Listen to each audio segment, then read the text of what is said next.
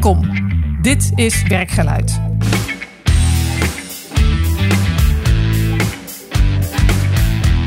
Mijn naam is Marjolein Veringa en ik ga iedere podcast in gesprek met leiders over belangrijke momenten in hun werk. Om er zelf van te leren en ik hoop jij ook.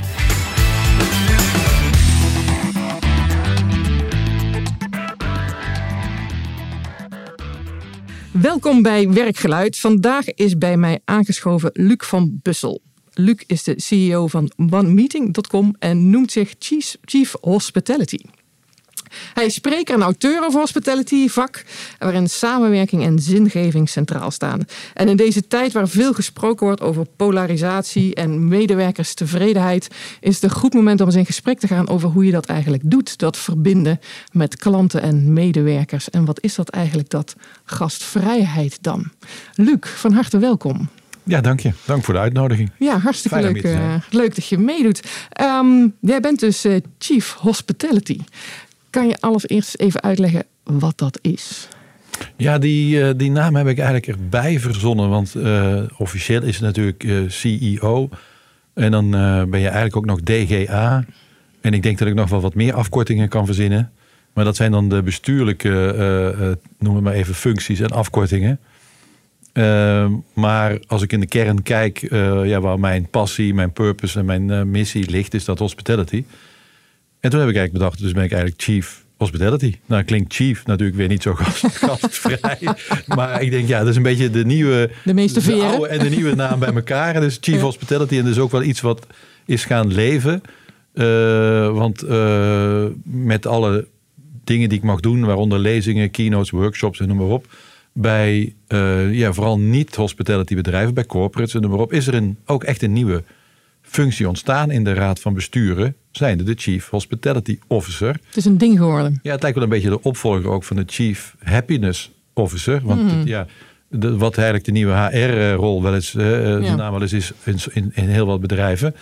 Maar ja, happiness is ook wel een heel groot begrip. Maar, maar hostmanship, hospitality, uh, mensen bij elkaar houden, is wel wat concreter. Dus misschien heb ik wel met die naam uh, iets losgemaakt. Nou, wie weet. Nou ben je natuurlijk Belg van uh, origine, heb ik begrepen. Ja en nee. Uh, ik ben uh, een Vlaming met een Nederlands paspoort. Dus ik ben wel geboren en getogen in het kleinste dorp, denk ik, van België, in Leut. Mm -hmm. wie, Mhm. wie, bedenkt het? L-E-U-T, Leut. Dat ligt over de grens bij Maastricht. Maar ik heb wel een Nederlands paspoort. En ik, ja, dus ik heb het land weer ontvlucht. nadat ik mijn hotelschool in Brussel heb gedaan, ben ik het land weer ontvlucht.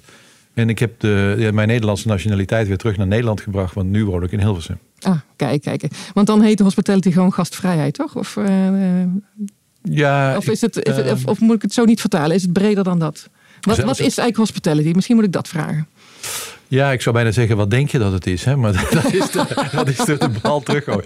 Maar het is alleszins zo dat... Uh, uh, dat ik mij die vraag ook wel heb afge... Dat ik, ik heb mij die vraag ook wel gesteld. Dus je, mm -hmm. even concreet, kort de bocht, je volgt... Je gaat naar die hogere hotelschool. Je begint een traditionele uh, carrière in de hotellerie.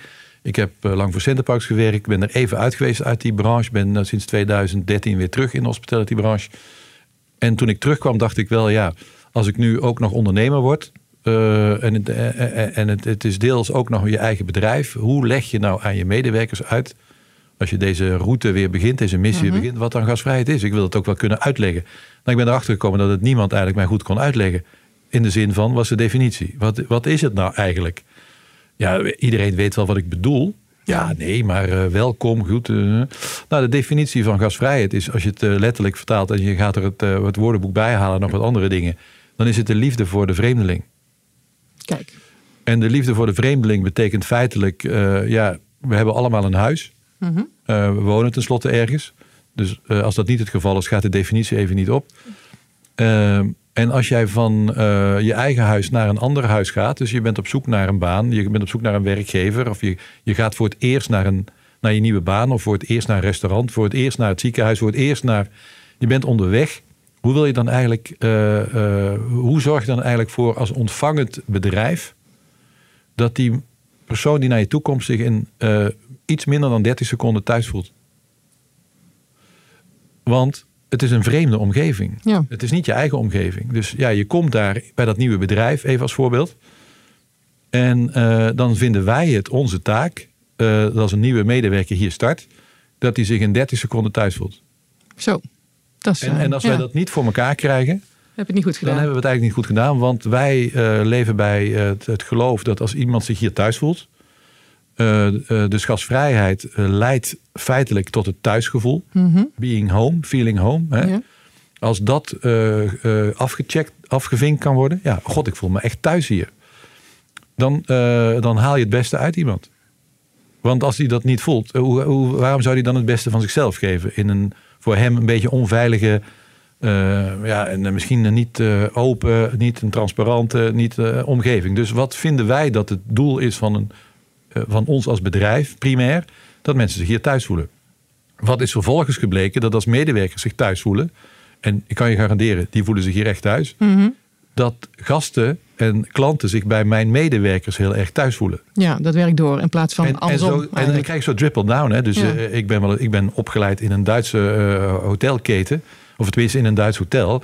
En ja, die, die directeur daar die gooide wel eens met borden van boosheid... dat we niet aardig waren tegen zijn gasten. Maar wacht even. denkt, dat werkt niet. Ja, nee, Nee. dat kan toch helemaal Iets met het goede voorbeeld. Wat is het ook weer? Ja, Dus, we, eh, dus je kunt het nog iets breder maken. Wij zijn hier van eh, het familie, familiegevoel. Ja. Nou, dat familiegevoel speelt zich af in een huis. Mhm. Als je er een thuis van maakt, dan heb je dus eigenlijk het familiegevoel. eh, wat de dynamiek weergeeft, feitelijk hoe je met elkaar om moet gaan als je je thuis wil voelen. Mhm. Nou ja, dus we zijn een familiebedrijf. Dus onze kernwaarde is familie met elkaar. Dus dat is onze belangrijkste kernwaarde. Dus wij als aandeelhoudersdirectie hebben maar één rol. Wat moeten wij doen zodat iedereen zich thuis voelt? We hebben ook wel eens gezegd, hoe zorg je ervoor dat mensen zich als een vis in het water voelen? Mhm. Nou, daar, daar moet je een hele hoop voor doen. Wij zeggen altijd dat is hard werken met een T. Mhm. Dan, dan dan gaan ze zich hier thuis voelen. En Ja. sommige bedrijven, veel bedrijven, te veel bedrijven, zelfs te veel landen, denken dat dat vanzelf gaat. Dat gaat helemaal niet vanzelf. Nee, het gaat niet van- en misschien wordt het ook niet altijd belangrijk gevonden. Dat kan me ook voorstellen. Joh, je moet gewoon leveren wat je moet leveren. Thuis doe je thuis. Ja, dat was denk ik voor de war on talent. Ja. Eh, en die war is gewonnen door de, door de medewerker. Dus de, die, die- ja, weet je, die medewerker, de nieuwe generatie Z al helemaal, die, eh, die gaat kijken welk bedrijf bij hem past, omdat dat bedrijf het beste voor hem kan betekenen. Dus die, die, die, die, die zijn, eh, wij solliciteren nu als bedrijf bij, eh, bij medewerkers Ja, dus op LinkedIn. Hè? Wie, Ja. wil, Wie wil bij ons komen? Dus dan, dan zie je dus zo iemand staan op LinkedIn. Die zegt, nou is er, is er een bedrijf dat voldoet aan deze eigenschappen bij wijze van spreken. Ik zoek Mhm. dit, ik wil dat, ik wil... eh, eh. nou, dan ga ik wel kijken. Ik ga eens even kijken wie het beste bij mij past. En dus het is maar goed dat je op tijd de draai maakt naar, eh, noem het maar even, dat, dat thuisgevoel. Of dat je realiseert dat alles begint bij het, bij het geluk van de medewerker. Want anders komt die generatie Z ook helemaal niet bij jou werken. Waarom zouden ze? Die gaan dat helemaal niet doen. Nee.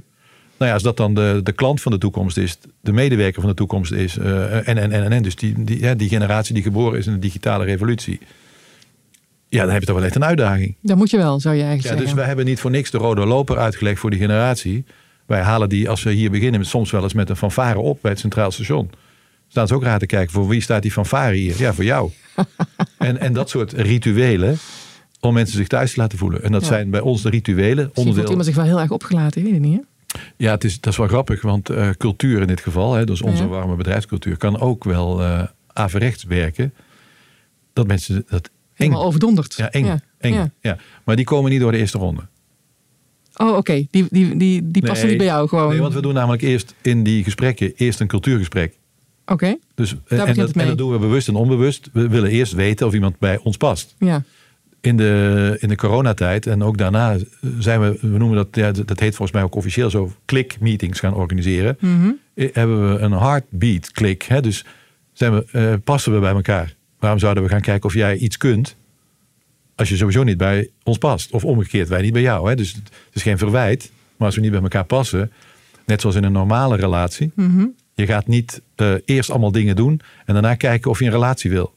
Nee, je gaat eerst kijken of je bij elkaar past en dan ga je een hele hoop dingen doen, toch? Ja, Nou ja, dat zeker doen we, waar. Dat doen wij ook. Ja, oké, dus precies andersom. Hoe, ehm, waarom eigenlijk deze, deze roeping lijkt het wel eh, voor jou? Hoe, hoe kom je daaraan? Waarom, waarom ben je in dit vak gestapt? Ben je niet iets anders gaan doen? Ja, dat is een vraag. Dat is een, ik noem dat een kippenvelvraag. Want iedere keer als ik die eh, vraag krijg, dan, eh, dan voel ik meteen waar het vandaan komt. Dus Mhm. ik, dan ontstaat er bij mij kippenvel. En dat komt omdat ik denk ik er eh, met de paplepel heb ingekregen. Is dat ingegoten of weet die uitspraak? Ik als Vlaming mag dan zeggen, Ja. hoe gaat het ook alweer in het Nederlands? ik heb met de paplepel inge- Gegoten gekregen. ingegoten gekregen. Omdat, eh, ja, ik zeg altijd, ik ben in een vijf-sterren hotel geboren. Mhm. Eh, want zo ging het thuis. Dus mijn vader was ondernemer. Daar, heb ik, daar heb ik het niet over. Ik heb het over mijn moeder, Mhm. Germaine, die het, ja, het, het familiehuis runde als een vijfsterrenhotel. Dat is me pas later duidelijk geworden trouwens. Eh, ik kan die woorden nu uitspreken. In die tijd was het gewoon één grote extreme verwennerij. Hè, dus wat eet je, wat wil je eten? Ik heb een drie gangen menu en, eh, en, en ga zo maar door. Mocht je allemaal zelf kiezen. Ja, en ik wil niet dat je zelf wat doet. Eh, Je kunt het nog lang genoeg zelf doen. Als ik nu trouwens in de keuken sta te koken voor mijn eigen kinderen, dan voel ik haar ook iedere keer alsof ze dan zegt: Ja, en dat is dus de prijs die je betaalt, want nu, doe je, nu mag je het zelf doen. Maar eh, eh, ik denk dat eh, dat hele oergevoel, eh, als ik probeer te omschrijven wat hospitality is, kijk ik daarna terug. Van wat was dat eigenlijk? Wat deed ze dan? Kan ik dat ook delen? Dus kan ik delen hoe je dat voor elkaar krijgt. Dus net zoals ieder vijfsterrenhotel probeert dat te delen onder de medewerkers... om dat gevoel te krijgen bij die duurbetalende eh cliëntele, om maar even zo te zeggen. Dus kan ik dat delen? En dan moet je een formule ontwikkelen. Dus dan moet je wel zeggen, oké, wat is dan dat wat ze deed? Dus mijn inspiratie is eh, Hotel Germain... en eh, mijn eigen, eh, noem het maar even, gastvrijheidservaringen in den landen en daarbuiten. En ik heb vervolgens geprobeerd er een formule van te maken... eh, na veel eh zwoegen. Mhm. En ik heb denk ik de enige gasvrijheidsformule van, Ne- van Nederland, om het maar even zo te zeggen. Waarbij je in zeven stappen iemand kunt uitleggen dat je door zeven stappen moet en drie zones eh, om je gasvrij en thuis te voelen ergens. En toen we die formule hadden, toen zijn we met het bedrijf eh, rituelen gaan bedenken in die stappen. En zo zijn we tot iets gekomen. En ik heb er een boek over geschreven, een roman over die zeven stappen. Omdat ik denk, je kunt dit niet aan het toeval overlaten. Nou, als je het vervolgens wil delen, stel je hebt 10.000 mensen in dienst, of, Mhm. eh, of 100 of 50. En je zegt tegen iedereen, zullen we het aardigste bedrijf van Nederland worden? Dat was onze missie. Ja. Of zullen we gasvrij worden? En dan zeggen die medewerkers, nee, dat is goed. En dan kijken ze me heel eh, eh, glazig aan en zeggen ze, ja, Lucie, hoe dan? Mhm. Heb je ook een plan? en als ik dan moet zeggen, eh, nou, eh, ja, nou, nee. Ja, dat werkt toch niet? Dus ik wilde kunnen uitleggen wat gasvrijheid is. Jouw leiderschap eigenlijk. Zo wil ik het zien. En, en, en het moet een formule zijn. En ik ben met allerlei experts. Want dan is het uit te leggen. Waarom moet het een formule zijn? Nou ja, McDonald's wordt alleen maar wereldwijd de grootste keten, fastfoodketen, als het een formule is. Ja, ja. Dus dat is ook een soort versimpeling, zal ik maar Anders kun zeggen. je het niet delen. Je zou bijna kunnen zeggen, bij McDonald's is de formule beter dan het eten. dat, dat zou een stelling Dus, kunnen zijn. dus, dus als je eh, ondernemer bent en je wil je boodschap delen met je team, eh, je wil het uitdragen, dan, heeft, dan, dan is mijn ervaring, en trouwens, het is alleen maar mijn mening, hè, dus Mhm. er zullen ongetwijfeld honderdduizend andere benaderingen zijn. Maar ja, ik wil het terug kunnen brengen tot een, tot een eh, formule die beklijft. ja. En eh, die formule bijvoorbeeld begint dat stap 1 is, je moet bereikrijk zijn. Dus ik heb er ook zeven nieuwe woorden aan toegevoegd. Mhm. eh, waardoor die woorden zijn gaan beklijven in, het, in de organisatie. En eh, wij, ja, wij vragen onze medewerkers om bereikrijk te zijn. Wat is dat dan bereikrijk? Dat je actief aan het kijken bent en aan het zoeken bent naar de mensen die naar je toe komen. Mhm. Dus stel even, je bent een restaurant en je verstop je achter een kassa. ja, Omdat je een beetje mensenschuw bent. Ja, ben je dan actief eh, aan, het, aan het zoeken en naar het kijken naar de mensen die naar je toe komen? Ja, nee. Dus waar moet je dan wel staan? Buiten. ja, dus je hebt allemaal dingen bedacht zeg maar, die daarbij horen, wat voor jou gastvrij is, waardoor iemand zich in die 30 seconden thuis voelt. Als je net even, even één stapje terug hoorde, ehm, zeg je van wij willen het aardigste bedrijf eh, van de wereld zijn. Eh, dan zou de eerste vraag toch misschien wel zijn: waarom? Nou, daar is het antwoord denk ik makkelijk. Waarom niet? Wat is er leuk aan eh, om dat niet te zijn? Ja, maar waarom, waarom streven naar het? Wat, wat levert dat op? Wat heb Ja, je denk- eraan? wat denk, is er? eh, eh, ook hier weer het oergevoel. waarom zou ik dat doen wat ik zelf als klant of als gast niet fijn vind? Dat ga ik niet doen. Ik, ik, had mij, ik, had mezelf, ik heb mezelf niet voorgenomen als, om als ondernemer iets te doen waar mensen niet blij van worden. Want ik wil het zelf ook niet. Ik wil ook niet binnenkomen in een bedrijf waar ik niet zelf gelukkig word. Dus of dat nou eh, een eh, corporate bedrijf is of een eh, horecabedrijf, maakt niet uit. Of ik wil die eerste dag in dat nieuwe bedrijf. Waarom zou ik er niet alles aan doen dat ik een sfeer creëer mhm. waar mensen die daar samenkomen zich thuis voelen. Want al het andere werkt minder productief, al was het maar even om efficiëntiereden, bij wijze van spreken. Alles werkt daarna minder productief of minder effectief. Dus ik zie eigenlijk eh, geen reden om het niet te doen. Dus je zou kunnen zeggen, als de bedrijfstemperatuur, eh, in dit geval de optimale bedrijfstemperatuur, bijdraagt aan het ideale klimaat voor de groei van je medewerkers, waarom zou je de, de thermostaat dan lager zetten? Ja, dus het is aan de ene kant een waarde van, goh, ik wil ook ergens zitten waar ik me op mijn blijst best voel. En aan de andere kant, joh, het, als ik het meest uit mensen wil halen, heb ik dat ook gewoon nodig. Dus het is aan twee kanten. Aan de ene kant een waarde, aan de andere kant, ja, maar dit is gewoon de manier om een goed bedrijf te leiden. Ja, en, en, en je wordt ouder, hè? dus op een gegeven moment denk je ook, wat is nou uh, dan de, zeker als ondernemer met je ondernemersrisico en zeker om een coronacrisis te overleven als je twee jaar dicht bent. Wat heb je nou nodig om uh, een organisatie te ontwikkelen die je verder brengt? Mhm. Wat, is daarvoor, wat is daarvoor nodig? Wat is eigenlijk de optimale organisatie? Net zoals Max Verstappen de optimale motor wil hebben. Wat maakt de optimale organisatie? En gaan we voor minder? Nee. En dan denk ik, zijn er twee beweegredenen. Of je gaat voor het perfecte resultaat wat jij wil. Mhm. Uh, dan krijg je het resultaat wat jij wil. En uh, dan heb je alleen niet de mensen die jou willen. Mhm. Of je kiest voor de mensen die uh, bij jou passen. En dan krijg je niet het resultaat wat jij wil. en ik heb voor het laatste gekozen. Ja. En, en dat is... Maar wel mensen die in deze cultuur willen werken. Dus in zoverre ja. natuurlijk wel een beetje wat. Ja, maar wat we, zijn, we zijn wat minder resultaatgedreven. Uh, we zijn wat meer purpose-driven, om het maar zo te zeggen. Natuurlijk moeten we resultaat draaien. Misschien is het resultaat uiteindelijk wel beter dan dat we zouden krijgen als we dit bedrijf zouden uh, uh, aansturen vanuit een soort hiërarchisch top-down model. Dus ik ben gaan geloven in, in dit model. Ja, nou ja, snap ik. Hey, en wat is, er, wat is er moeilijk aan dit model? Het eindresultaat. Ik krijg verdomme niet wat ik wil.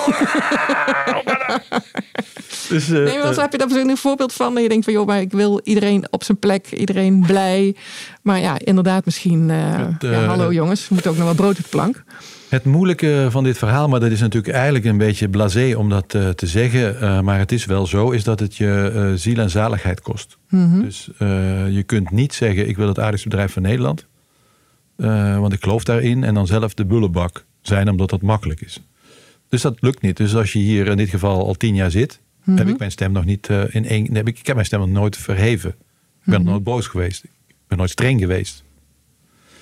Dus wat je dan krijgt, is dat je dat inhoudt. Ja.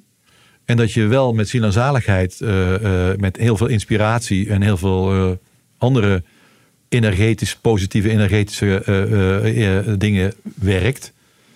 Maar dat natuurlijk alles yin en yang is. Dus al het negatieve blijft bij mij hangen.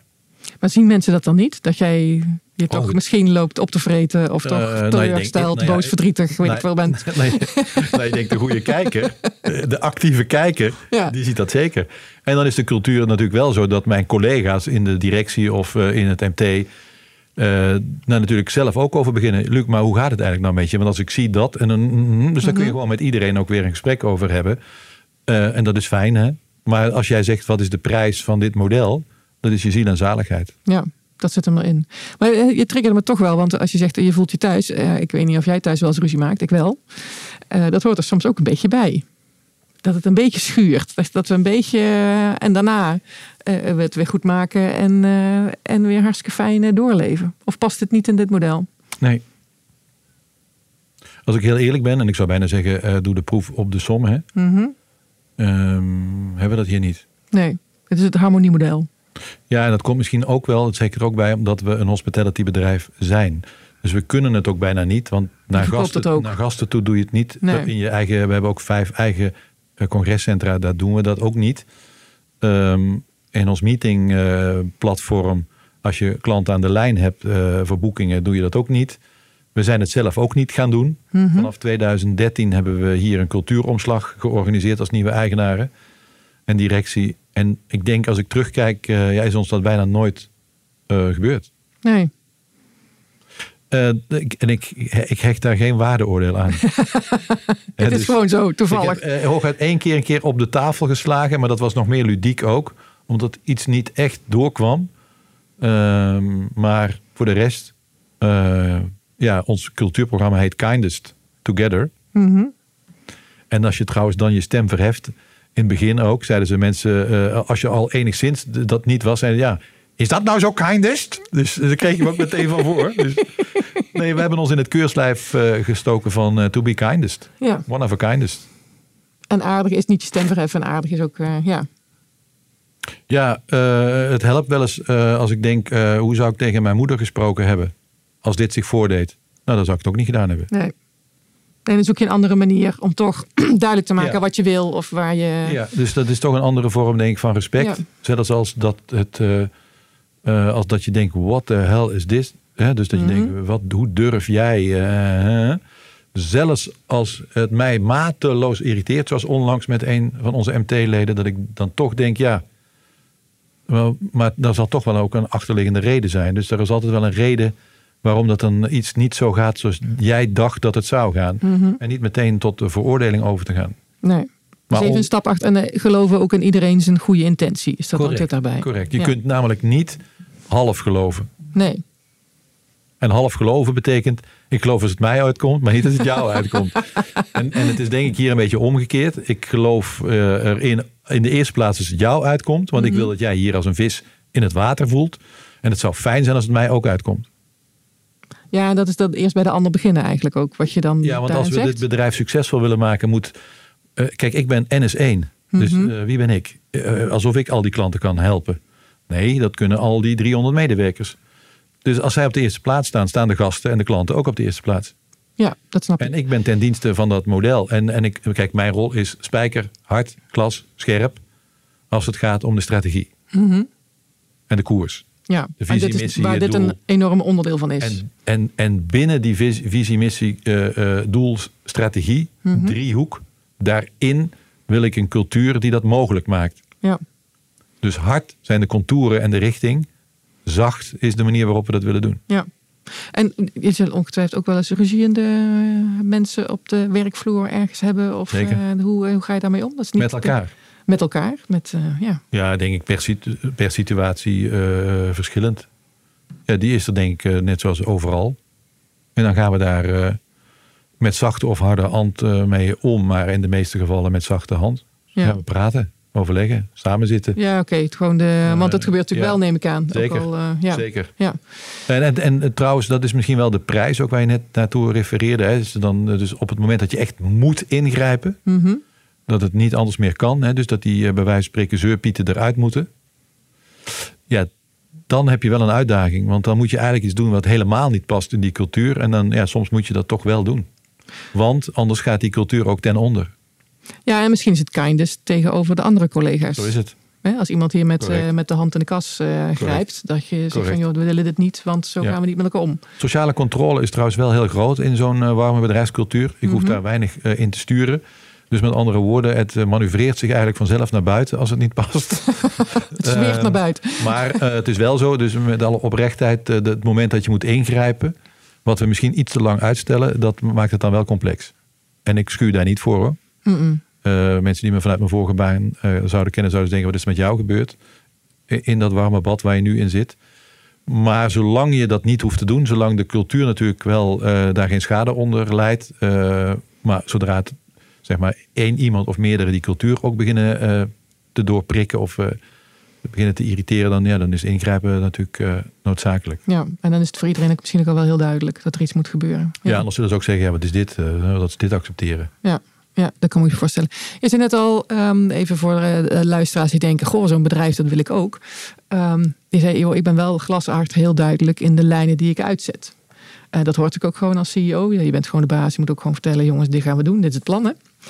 Hoe, hoe doe je dat dan in deze cultuur? Heb je daar een andere methode voor? Of denk je, nee, ik, ik maak ook gewoon de PowerPoint, ga op de zeepkist, eh, stuur het op, eh, presenteren, dat soort dingen? Ja, ik denk eh, inspirerend leiderschap. Hè. Dus inspireren met waar we als bedrijf naartoe gaan. Dus nu bij ons speelt het plan 2030.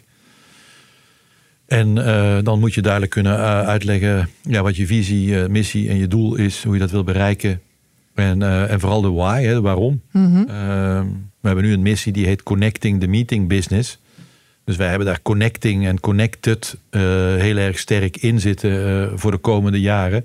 Als platform verbinden wij boekers en eh, locaties. Maar we verbinden ook de hele tijd mensen. Mhm. En nou ja, dan ga je dat met heel veel inspiratie, met heel veel lezingen en met heel veel voorbeelden en heel veel communicatie intern ga je dat voeden. En eh, ja, ik hoor dat ook terug. Het is fijn dat jij ons altijd vertelt waar het heen moet. En dat je loslaat hoe we dat dan doen. Dus dat is denk ik eh, de veiligheid van een koers waar je naartoe wil. Ja, hè, ik, ik, ik weiger eh, te geloven dat als je met z'n allen in een bus stapt en je weet niet waar je naartoe rijdt, dat dat goed is. Dus nee, ik moet wel vertellen wat die stip aan de horizon is en waarom. Ja. En als dat eh, inspireert en zinvol voelt, ja, dan is het een beetje loslaten. Hoe komen we daar nou het best? En het structureren van het bedrijf, zodat die eh, strategie ook geïmplementeerd kan worden, dat is ook wel mijn ding. Dus nu hebben we een zelfsturend managementteam, we hebben een ondersteunende board. Mhm. Eh, we hebben wat externe experts die helpen in primaire processen. En, en we hebben het model eigenlijk omgedraaid. En die dichtst bij de klant of bij de gast staat, die, gaat, die staat vooraan in de piramide. Mhm. En dan het MT, expertise teams, circles of excellence. En daaronder weer de board. Eh, en wij, wij, wij stuwen voorwaarts, zolang de richting die we willen varen maar eh, succes brengt. Want ja, je moet met je schip gaan varen waar eh, de wind is. ja, en dan kan iedereen doen waar hij het beste in is. Dat is Eh, eigenlijk ja. wat ik je hoor zeggen. Ja, we zoeken denk ik de talenten die passen dan bij die rollen die we in onze organisatie beschikbaar hebben om ons bedrijf succesvol te maken in de verschillende kernprocessen. Ja. Ja, en waar je net mee begon, ehm, eh, iedereen is het eens met inspirerend leiderschap. Hè? En waarom zou je het daar niet eh, mee eens zijn? Maar wat is dat dan? Het is zo moeilijk van, joh, manager, wees eens inspirerend. Hoe, hoe doe jij dat? Ja, inspiratie is het delen van energie. Mhm. Dus als je niet, als je niet weet wat inspireren is, dan, kun je dat, dan, ja, dan, dan is dat weer zo'n loos begrip. Dus ik deel mijn energie. Dus dat kan nooit zo zijn dat ik gewoon stil achter een pupitre iets sta voor te lezen. Van eh, dames en heren, ik lees u nu voor de visie waar wij naartoe gaan. En dan een daarna- hele moeilijke zin. Daarna zal ik het hebben over de missie en dan over de doelstelling. Nee, dat, dat ga je mij nooit zien doen. Dus ik maak daar een theaterstuk van. Oké. En als het moet, speel ik piano. Mhm. Moet je ook maar Eh, kunnen. Ik ja. heb ook wel eens gezongen. Eh, dus ik ben een beetje de circusdirecteur, om het zo maar te zeggen. Ja. Die, dat is net zoals die buschauffeur hè, van vroeger. Als je op school uitje ging. Ja, die met je meezong en ja, het eh, hele leuke met die microfoon erbij. Hè, Ja. en, de anderen zeggen niks. Ja. Dus ja, dat, dat, dat is mijn rol. Dus eh, ik, ik denk dat ik op hele ludieke manier vertel hoe ernstig de koers is waar we naartoe willen. Oké.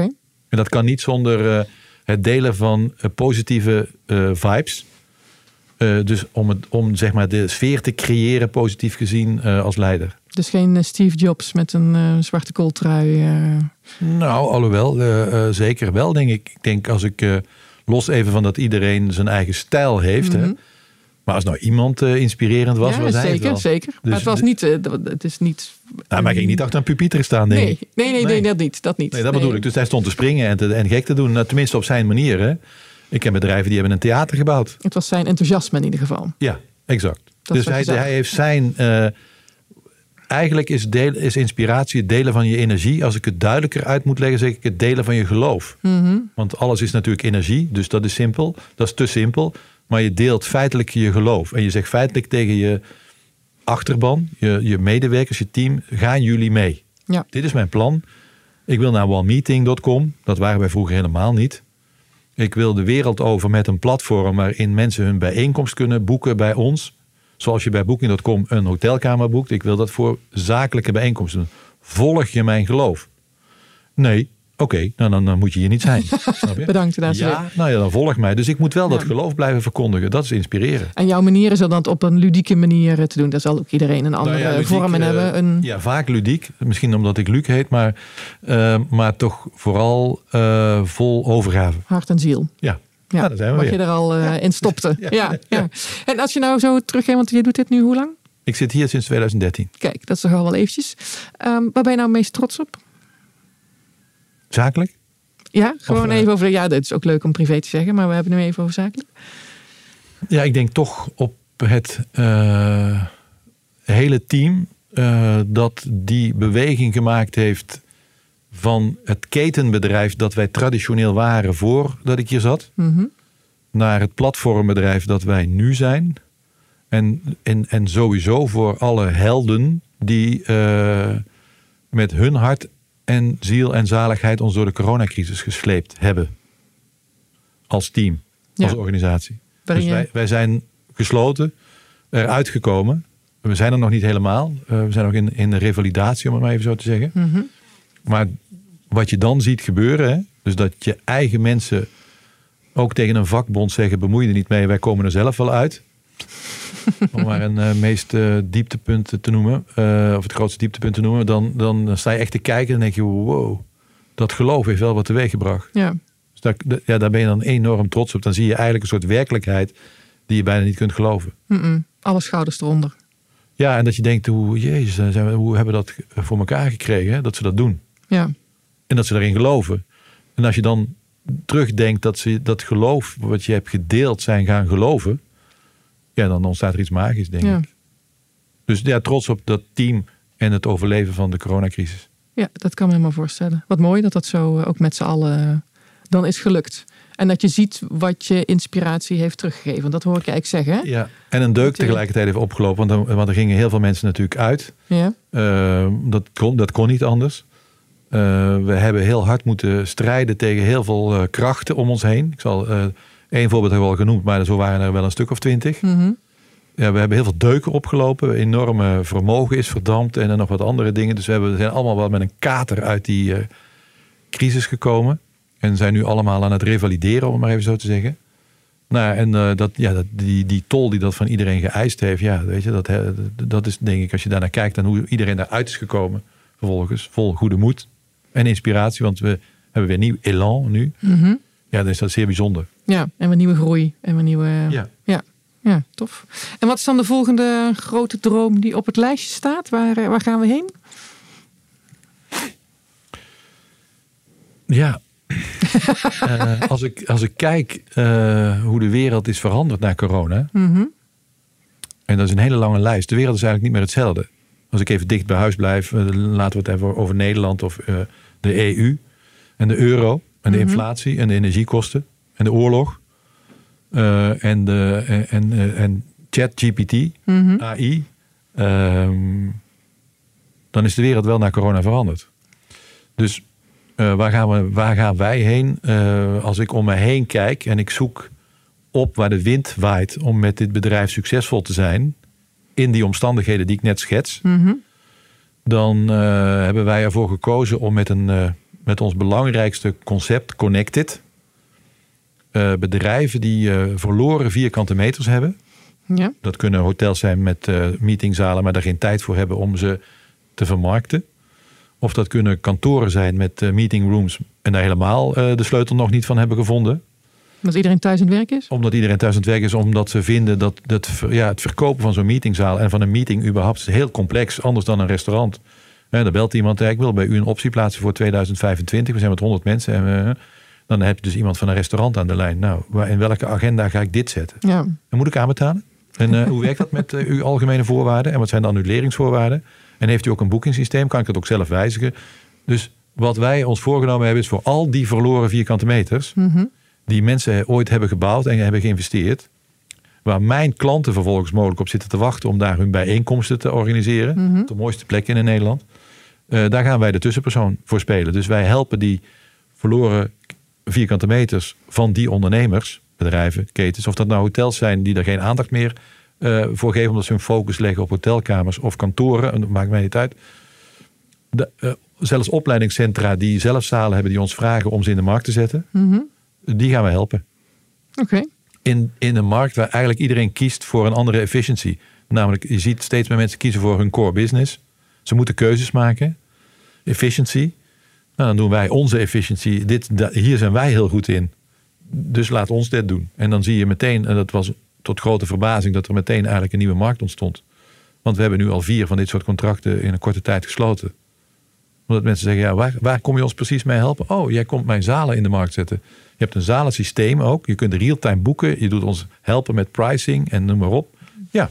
Dat ontzorgt. Ja, dus met 40 jaar expertise stoppen we nu iets in een, uh, noem het maar even, uh, supportconcept voor bedrijven die zalen hebben, maar ze er geld, graag geld mee willen verdienen. En wat is dan de droom? Wanneer ben je tevreden? Wanneer uh, wat iedere zaal in Nederland door jullie wordt beheerd? Of hoe, uh, hoe moet ik dat zien?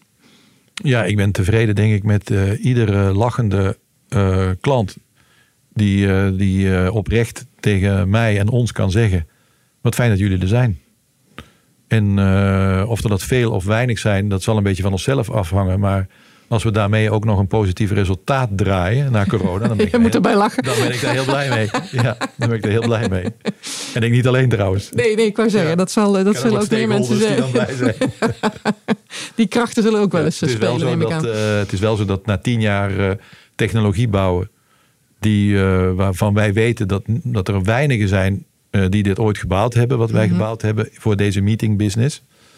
Vooral omdat er zoveel variabelen zijn. kijk, een hotelkamer is simpel. je, boekt een kamer is voor één of twee personen. Ja. Maar een meeting heeft zo'n honderd variabelen. Ja, dus met de lunch en wel of niet. Ja. En de, ja. Ik denk dat onze technologie die we gebouwd hebben, waar die 40 jaar ervaring in zit, de wereld kan veroveren. Als kijk. technologie. Ik vind world domination altijd een fijne visie. Uh, ja, in, dus ik denk dat er een global flow komt. Uh, Oké. Okay. Ja. Met een global blije mensen die hier aan werken. Ja, dan toch maar vanuit Nederland komen met deze kennis en systemen om andere landen en bedrijven daar te helpen. Ja. Hey, als je nou, want we komen bijna aan het eind van ons gesprek al, zo snel gaan die dingen altijd. Maar als je nou, um, zullen ongetwijfeld luisteren veel leidinggevenden naar, weet ik toevallig, naar deze podcast.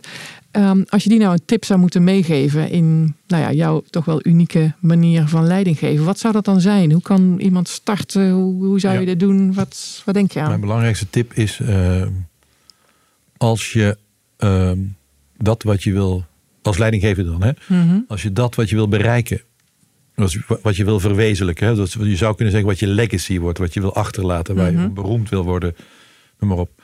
Als je daar nu nog geen boek over kunt schrijven. Mm -hmm hoe dat verhaal eruit ziet. En ook hoe dat eindigt in hoofdstuk 12, bij wijze van spreken. Begin er dan niet aan. Het wordt ingewikkeld.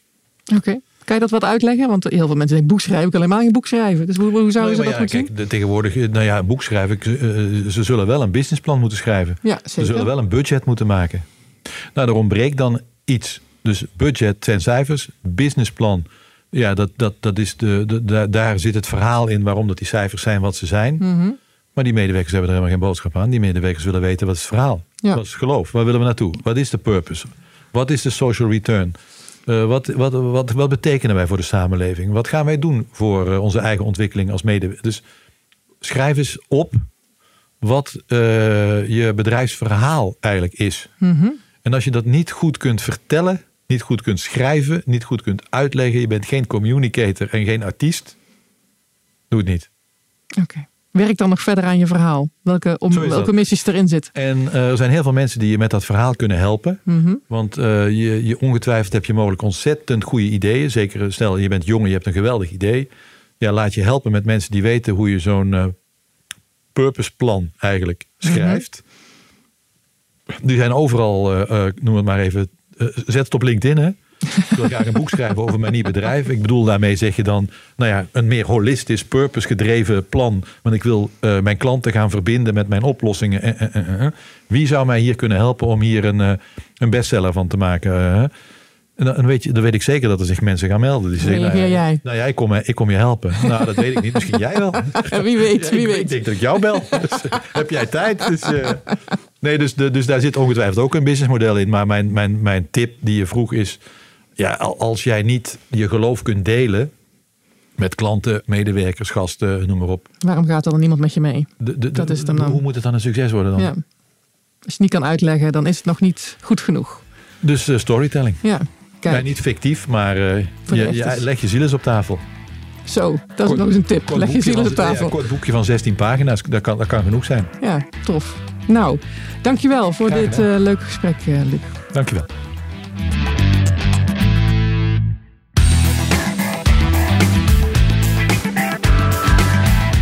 Mocht je meer interesse hebben in leiderschap en effectief werken, ga dan naar de website www.marjolijnveringa.nl tot de volgende podcast.